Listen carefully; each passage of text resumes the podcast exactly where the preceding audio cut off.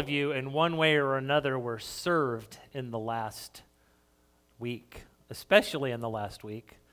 Um, it's likely that someone cooked for you, or cleaned for you, or washed dishes for you. Somebody worked to earn money uh, to pay for the things you ate and enjoyed. Someone uh, even cleaned leaves out of your street, unless your pickup day was Thursday, uh, and then you got skipped. That's our day. So we have huge piles of leaves in front of our house, in fact, um, but they'll get, they'll get removed eventually. Um, police and fire protected you, teachers taught your kids, men and women came down your alley and picked up your garbage. You paid them, but that's still a form of service, isn't it? You were served in so many ways, some of which you're probably not even aware of and might have to really think about. You did any um, did any plane? We live right near one of the busiest airports in the world. Any planes crashed on your house this weekend? This week? None. None crashed on mine. We were served by air traffic controllers and pilots who know their jobs. If you just begin to think of all of the ways that we are served, um, it's amazing. And you know what? It's nice being served, isn't it? Anybody not like being served? Just raise your hand. Just Anybody you like being served? All the kids, especially. The, most of the kids are out of here, but if they were here, they'd raise their hand. Uh, we like being served. I want to take a look at a couple definitions. To serve, to perform duties and services. I think these are up here. I don't remember. It was kind of a crazy week. Some of the stuff I think I wrote made it to, into the final copy for Jordan. Some may not have. But the word to serve means to perform duties or services for another to perform duties or services for another. Another definition of serve is this to be of use in achieving or satisfying something. And the word servant, you'll notice our phrase for the day, the phrase that pays. I'm going to put it up on this screen as well, just in case it's not displayed in enough places in the building. I am a servant, right? The word servant, a person who performs duties for others especially a person employed in a house or on domestic duties or as a personal attendant. And there's the rub, isn't it? Because that doesn't sound like fun to me. To be employed uh, performing duties for others. And we're like, I don't really like that idea. I don't mind if people serve me, um, but, but for me to serve another, that's where the rub becomes a parent, and we tend to balk at serving. Now, if you've been following this series at all, the idea of servant and I am a servant should be very familiar to you. In the very, well, it wasn't the first, it was the second message of the series. The first you remember was out of Acts, it kind of gave us the background. But the second message of the series, which was the first message out of Philippians, we discussed two I am statements about believers in Christ. Do you remember what they were? I am a servant was one. Do you guys remember the other? Anybody remember the other? Somebody turn to Philippians chapter 1 real quick and read the verse. Verse 1. Help me out here. Okay, well, while you're looking, I'm going to tell you saints. Do you remember? We are servants and we are saints. Well, Paul returns to this theme. Um, we may have to go back to chapter 1 next week and start over again. Um,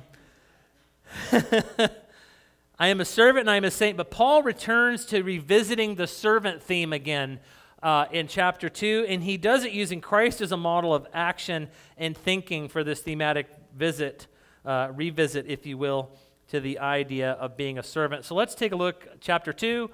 Philippians, we're going to read verses 5 through 11. You can see we're picking up speed a little bit. It took us like eight weeks to get out of uh, chapter 1 uh, chapter 2, we're making a lot of headway. It says this Having this mind among yourselves, which is yours in Christ Jesus, who, though he was in the form of God, did not count equality with God a thing to be grasped, but emptied himself by taking the form of a servant, being born in the likeness of men. Being found in human form, he humbled himself by becoming obedient to the point of death, even death on a cross. Therefore, God has highly exalted him and bestowed on him the name that is above every name so that at the name of Jesus every knee should bow in heaven and on earth and under the earth, and every tongue confess that Jesus Christ is Lord to the glory of God the Father. Heavenly Father, Lord, uh, get these words into our heart, Lord, today, uh, and help us uh, begin to learn and understand what the attitude and mindset of Christ was so that it can be ours as well. In Jesus' name, amen. So this passage says there's a proper attitude or a, or a proper mindset, if you will, for being a follower of Christ. And that attitude or mindset is the very attitude or mindset of Christ himself. So if you ever wonder, what should my attitude be? It should be the attitude of Christ. What should my mind be? What should my thoughts be? What should my concerns be? It should be those of Christ. Last week, Paul showed us in Philippians and in 1 Corinthians we should have the mind of Christ. And this week, he is unpacking for us what that mindset looks like. So we're going to unpack this. If there's an attitude or a mindset of Christ, we should understand what it is. Uh, we should be able to uh, speak about it. We should be able to know what it is and begin to follow it and see it play out in our lives. This attitude this morning that we're going to inspect has four aspects, four characteristics, if you will. But first, let's define the word attitude. Uh, some of us uh, use it in a certain way, and it's like, man, you've got an attitude. That's not what we're talking about here. Anybody said that to you this week? Just, yeah, just be honest. It was Thanksgiving Day, and somebody said, Man, you've got an attitude. That's not what we're talking about. The attitude we're talking about is this a settled way of thinking or feeling about someone or something, typically one that is reflected in a person's behavior. So your attitude, your thoughts, your understandings about something play out in the way that you act and behave. The idea of a mindset has the word attitudes in it. It is an established set of attitudes held by someone. So when we talk about having the attitude or mindset of Christ, we're talking about adopting into our lives the very set of attitudes that are held by Christ. So let's try to understand what some of those attitudes are this morning. An attitude or a mindset, simply put, is this a way of thinking that's reflected in your behavior a way of thinking that's reflected in your behavior. So, to understand this, we need to understand what Christ's attitude was. First, it says uh, Christ did not consider equality with God something to be grasped. Uh, in other words, God is greater. And I think we would all agree with that. Um, I'm going to read out of John uh, chapter 1 verses 9 through 14 and this is actually it's interesting how much like the songs and the message and advent and all these things kind of tie together. The message ties in here beautifully because this chapter of john is the gospel message of christmas. And it says this starting in verse 14 of chapter 1 in john it says the true light which gives, which gives light to everyone was coming into the world. He was in the world and the world was made through him. Yet the world did not know him. He came to his own and his own people did not receive him but to all who did receive him, who believed in his name, he gave the right to become children of God, who were born not of blood, nor of the will of the flesh, nor of man, but of God. And the Word became flesh and dwelt among us. And we have seen his glory, glory as of the one and only Son from the Father, full of grace and full of truth. The Word became flesh, Emmanuel. Now you know why we sang that song. You see how these things tie together? And they don't happen by accident. I, I, we, we, we structure all of this and pull all this together from the scripture reading to Advent to songs so that, that, that we can drive this deep into your hearts and your minds so that you go away today singing a song that reiterates something you heard read or spoken. But first, Christ did not consider equality with God something to be grasped. Second, Christ emptied himself. Um, we struggle with this a little bit because um, it's a little strange that God would send his son to earth and that he would basically humiliate himself. If you think about it, Christ emptied himself of a lot of things in coming out of heaven and stepping down into the earth. Um, he became weak, he became limited, he became human. He was limited to a place and a time. He wasn't everywhere at once. Um, he was smelly. He got tired. He had to take naps. He had to rest. He had to go away to recover. He had a body that was imperfect. While he was perfect and while he was God and while he was sinless, he was human in the form of man while he was God at the same time, but his human body had the same limitations that ours did. And he was tempted, yet did not give in to temptation. and he did this in order to reach us. Christ emptied himself of some things to get close to us. John 17, 1 through 5, talks about the reversal of this process. He says, When Jesus had spoken these words, he lifted up his eyes to heaven and he said, Father, the hour has come. Glorify your Son, that the Son may glorify you, since you have given him authority over all flesh, to give eternal life to all whom you have given him, and this is eternal life, they may know you, the only true God, and Jesus Christ, whom you've sent. I glorified you on earth. Listen what he says having accomplished the work you gave me to do, and now, Father, glorify me in your own presence with the glory that I had with you before the world existed. Now, we know from Scripture, going back all the way to the Old Testament, Genesis, that Jesus was present with God in the creation. He was God, He was with God in the beginning. Um, he is in this human form and he's saying, Lord, I've done your work. I've followed your commandments. I've been obedient and will be obedient unto death. Now glorify me. Bring me back. Call me back to heaven and, and refill me with the glory that is your glory, that I'll once be uh, once again be glorified in your presence. Here's the progression. Christ was fully God in the beginning. Being in the very nature of God, Scripture says. He was with God at the beginning of time in creation. He said, I was with you before the world began. He became fully man while being God at the same time. It says, being made in human likeness, having made himself nothing. And then we know he returned to his Father God in heaven and resumed uh, and reassumed his glorious self. He says, Father, glorify me once again in your presence. So he emptied himself.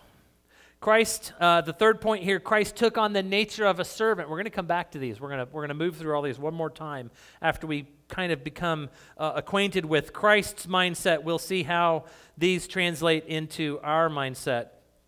But he took on the nature of a servant. There's a, there's a story in John 13. Uh, before the feast of the Passover, uh, Jesus was going to share a meal with the disciples. And in the course of sharing the meal, he stood up from the table and he knew his time was coming soon. And he took off his outer garments and he had undergarments on under that. It says he took a towel, he wrapped it around himself, and he began to systematically wash the disciples' feet one by one by one. Um, not something we're accustomed to. We don't do that in our culture because we wear shoes and socks. In that culture, uh, they wore sandals uh, or maybe no shoes at all. They had dirty feet when they went into the house of a friend or, or whoever. Uh, they would often have somebody of low stature, a servant, somebody who was accustomed to personal duties in the house of serving the master, who would come and he would clean the feet of the visitors, the guests, and the travelers. Um, now, Jesus takes and he begins to wash these feet, he comes to Peter. And uh, Peter, being Peter, right, says, Whoa, what's going on? Well, are you going to wash my feet, Jesus? Uh, never. You'll never wash my feet. Peter was pretty uh, impulsive. And, and Jesus said to him, He said, if, if I don't wash your feet, you'll have no part in me. And then, of course, impulsive Peter responds by saying, Well, not just my feet then, but my head and my hands also. And Jesus is like, Whoa, whoa, whoa. Wait, if you've had a bath, you're clean. Except not your feet because you've been traveling. So let me clean your feet. And so he washed his feet. Uh, he finished washing, took his towel off, reassumed his clothing, sat down at, back down at the table, and he says, Now you understand why I've done this. He says, I, uh, I have, I'm the servant for you, although I am God's son. I'm the master. But it's not below me to serve.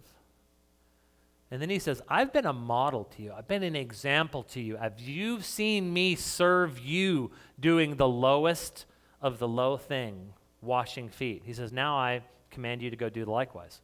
Go do the same. Serve others. Serve each other. Serve the world. And he says this He says, There is no one greater than the master not even the servant. There's no one greater than the messenger, uh, than the one who sent him. And he says this He says, If you know these things, if you understand these things, you'll be blessed by them. Now, Christ became obedient. That's the, the fourth point here to death on even a cross. This is the gospel message.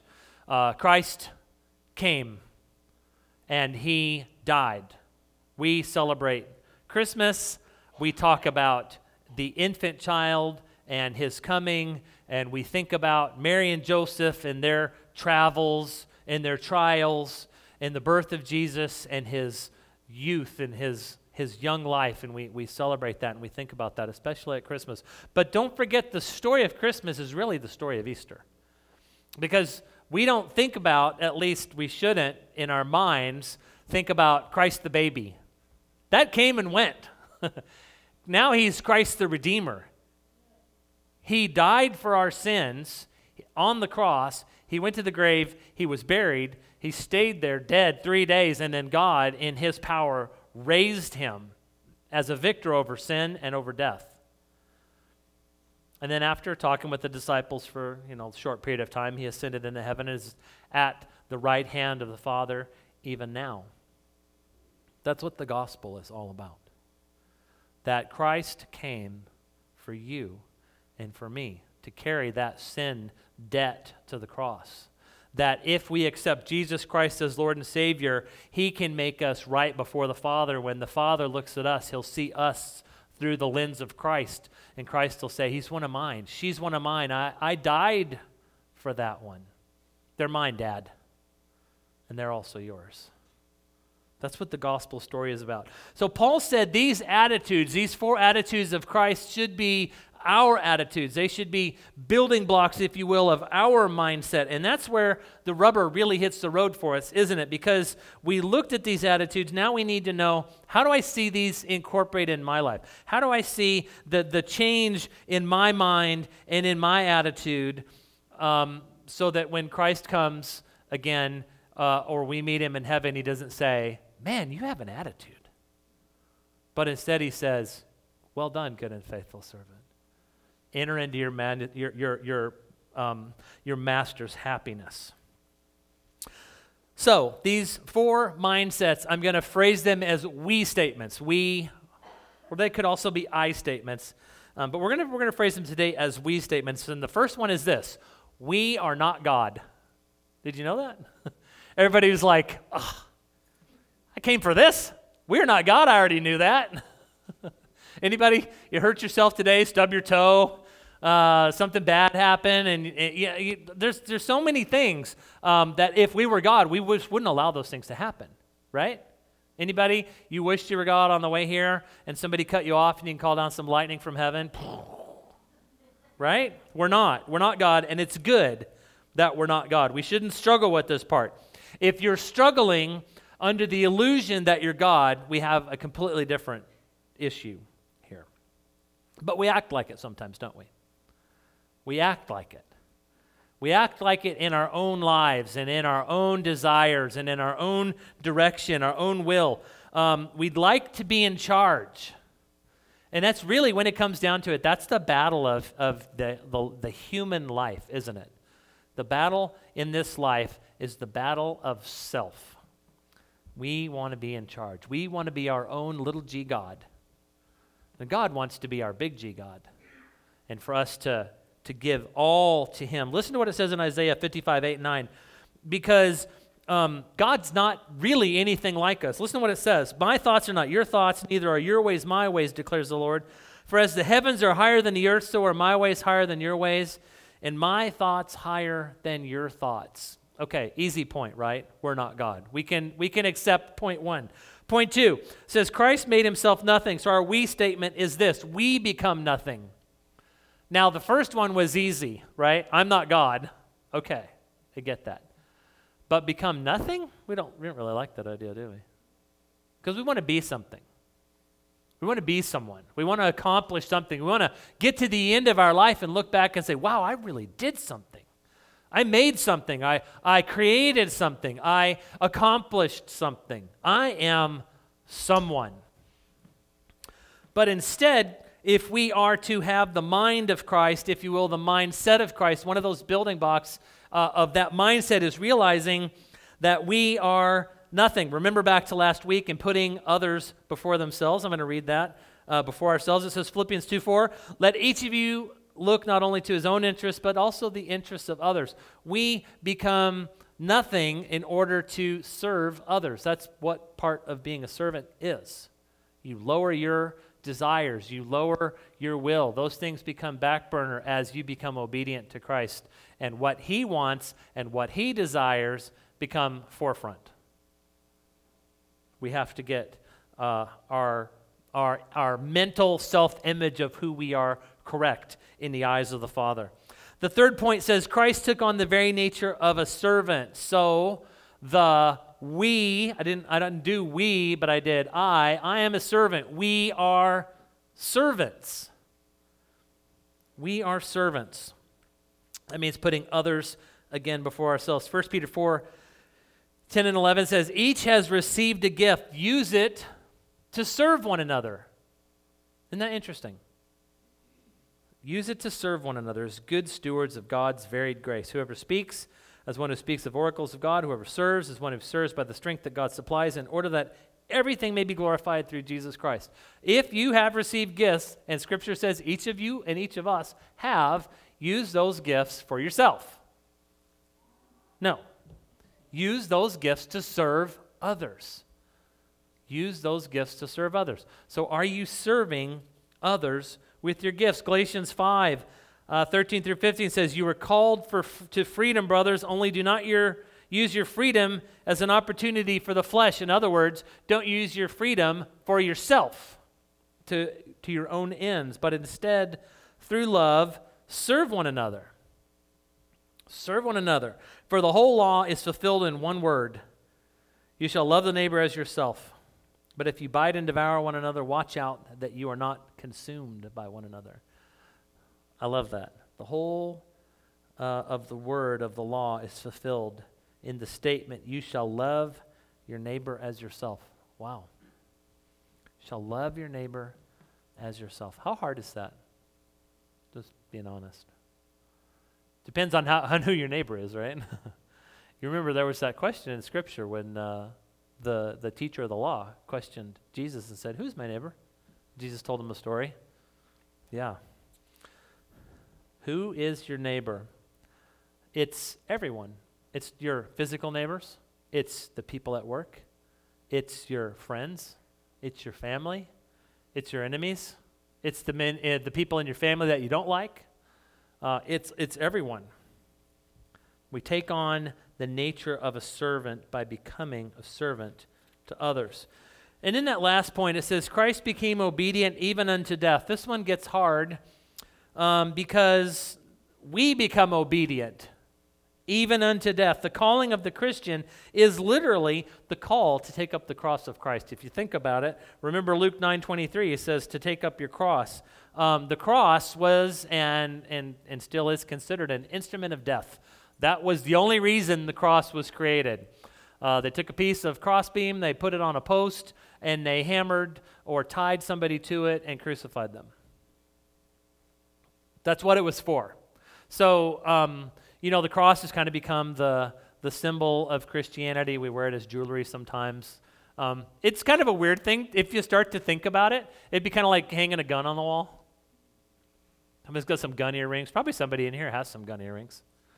Some sword. So, do you have some? No.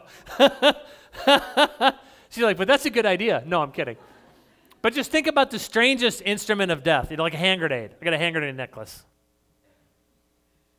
uh, a bear trap. I got some bear trap earrings. That actually might be kind of cool if they clamped over your ears.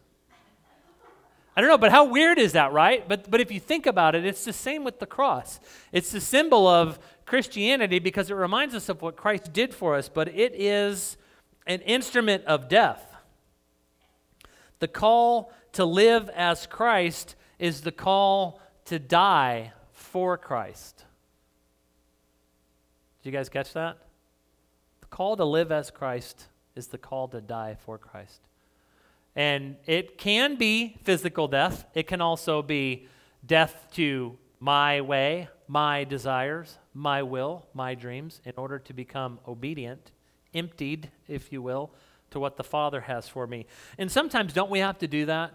Before the Father can really get to us, don't we really just have to like empty out? Okay, God, we have to, we have to put our stuff on the table here's my ideas, here's my dreams, here's how I thought life was going to turn out um, the good, the bad, the ugly. Put it on the table and say, okay, Lord, I'm just going to say, you know, that, that's kind of what I was thinking. What, what were you thinking? Uh, and, then, and then allow Him to fill you with the new idea of who you will be, I guarantee you it'll be different than that stuff you lay out there. Galatians 2, chapter 20 says, uh, This is Paul speaking uh, when he wrote the church of Galatia. He says, I have been crucified with Christ. It is no longer I who live, but Christ who lives in me. And the life I now live in the flesh, I live by faith in the Son of God who loved me and gave himself for me. I have been crucified with Christ. The call of the Christian to accept Christ as Lord and Savior and follow Christ as Lord and Savior and be obedient to Christ as Lord and Savior is a calling to die to self. My will, my desire, my ways, my things. And as we noted last week in the video we watched about the IMB missionaries, um, and there are other missionary organizations besides the International Mission Board, there are missionaries that go to the field and die. That happens. Um, there are our brothers and sisters in Christ all around the world in countries where Christianity is not tolerated who meet in secret, um, lose their lives over it, smuggle Bibles, um, all kinds of different things. You can read uh, about some of those kinds of things. Um, uh, if you want more information, I can connect you with some resources on that.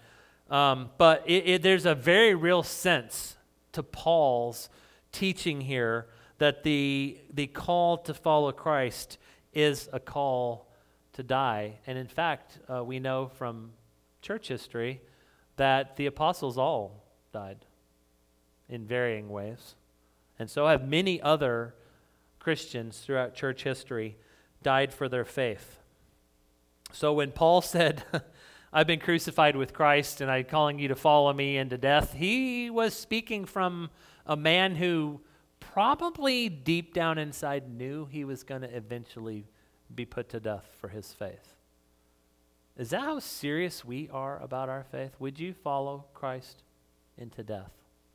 If you knew today that when we walked out the front door, the police were across the street photographing all of us as we left, and they were going to show up on the doorstep this afternoon and say, I thought I saw you at church this morning. I'll give you a chance to tell me you weren't there what would you do? That's very real for people in other countries. That's very real. It won't be real for us today. We'll walk out the door. If there's any police out in the parking lot, they'll wave. They sit in our parking lot and watch the street corner there, and I don't know if they give people tickets or what they do. I don't know. They're friendly. We have good relationship with our village and, and, and the village government and public works and the schools. And um, in a lot of ways, we are, we are extremely blessed um, again, served in ways we don't even know or count. But the call to follow Christ, the call to take on the attitude of Christ, the call to, to see built and lived out within us the mindset of Christ is a calling that is like no other. We have to realize our position before God and before all others is one of obedient servant. We have to serve. We have to begin to love to serve. So I want to leave you with a question. Question to think, question to ponder. I gave you some, and you probably thought you'll be thinking about those as well. Question to ponder today Am I really involved serving others? Am I really involved serving others and serving God?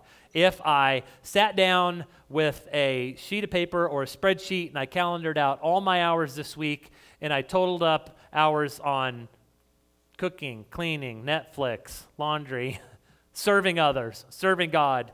What would, and you did it in a chart, was like a bar chart. You know, bar charts where the hours would be like, you know, like Netflix would be like this, right? And reading my Bible would be like this. And Hulu and Prime and HBO Max.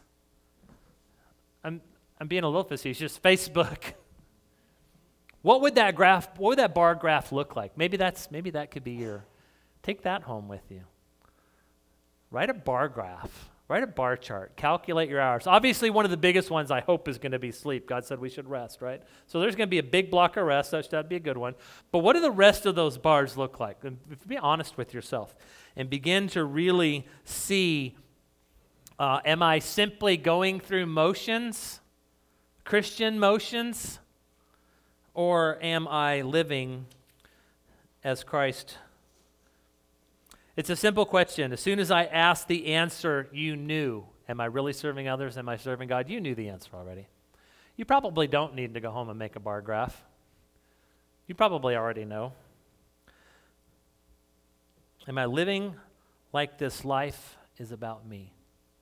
Am I living out my desires and my will? Or do I consider and follow God's will and desires on a consistent basis before my own? Man, that's heavy. That's heavy. That's what Paul was writing to the Philippians, and thank God it was written down and it came to us so that we can ponder that and we can question that and we can wrestle with that because that's this is getting at the real of the Christian life, the reality of what Christian life really is. Am I living as Christ? Let's pray. Heavenly Father, Lord, we thank you for your message today. We thank you for the words of Paul in Philippians. Even though we don't like the idea of being a servant, um, and we, we balk and we, um, we pull against that uh, at times, Lord, you have called us as Christians to follow you, and you have called us as Christians to some pretty specific things. I'm going to read as we pray. I think prayer can be two way, and sometimes when you pray, the Lord says something to you in the middle of your prayer. It just reminded me in Luke uh, 9:23. I should just read this. He says, this If anyone would come after me, let him deny himself, take up his cross daily, and follow me. So the call, Lord, as you've expressed it to us, is the call to die for you, to die to self. If anyone would come after me, let him deny himself. And Lord, the call to follow you is the call to take up an instrument of death called a cross daily. Um, Obviously, Lord, you don't mean we need to form or fashion a wooden cross and carry it around with us, but Lord, that we pick up and live in this Christian life. And that in the midst of those things, the thing we do at the end of that says, Follow me. That we are obedient, Lord, in following you. Lord, I pray that in this season, as uh, Thanksgiving is behind us and Christmas is in front of us, and we're in the midst of Advent and we're thinking about a lot of different things and going a lot of different directions, and stuff is happening, and uh, maybe even a little bit the world seems like it's out of control. It's been out of control for a couple years now, it feels like. Maybe some of us feel like it's been out uh, for much longer. Um, but the reality, Lord, is that it's always been this way. Um, this is just our lot uh, in, in the 2020s and then the 2010s. Um, but Christians before us had, had equally troubling times, equally troubling uh, issues, equally troubling politics, equally troubling uh, sexual questions. Um, Lord, you have told us very clearly that our call is to follow you, to deny ourselves and to take up that cross. So, Lord, as we take up our crosses today and this week, um, Lord, whatever they be, whatever they might be, um, may we honor you in the obedience of carrying them. And Lord, as Paul is going to continue unpacking Philippians in the days to come as we gather, I pray that you'll continue to knit together for us a cohesive picture of Paul's calling to the Philippian church of how to follow you and to love you and to have your mindset. And Lord, that you would do the same in us that Paul so much desired to have happen in the church in Philippi. Um, that we would be saints, followers of Christ, that we would be servants of the Most High God and of one another.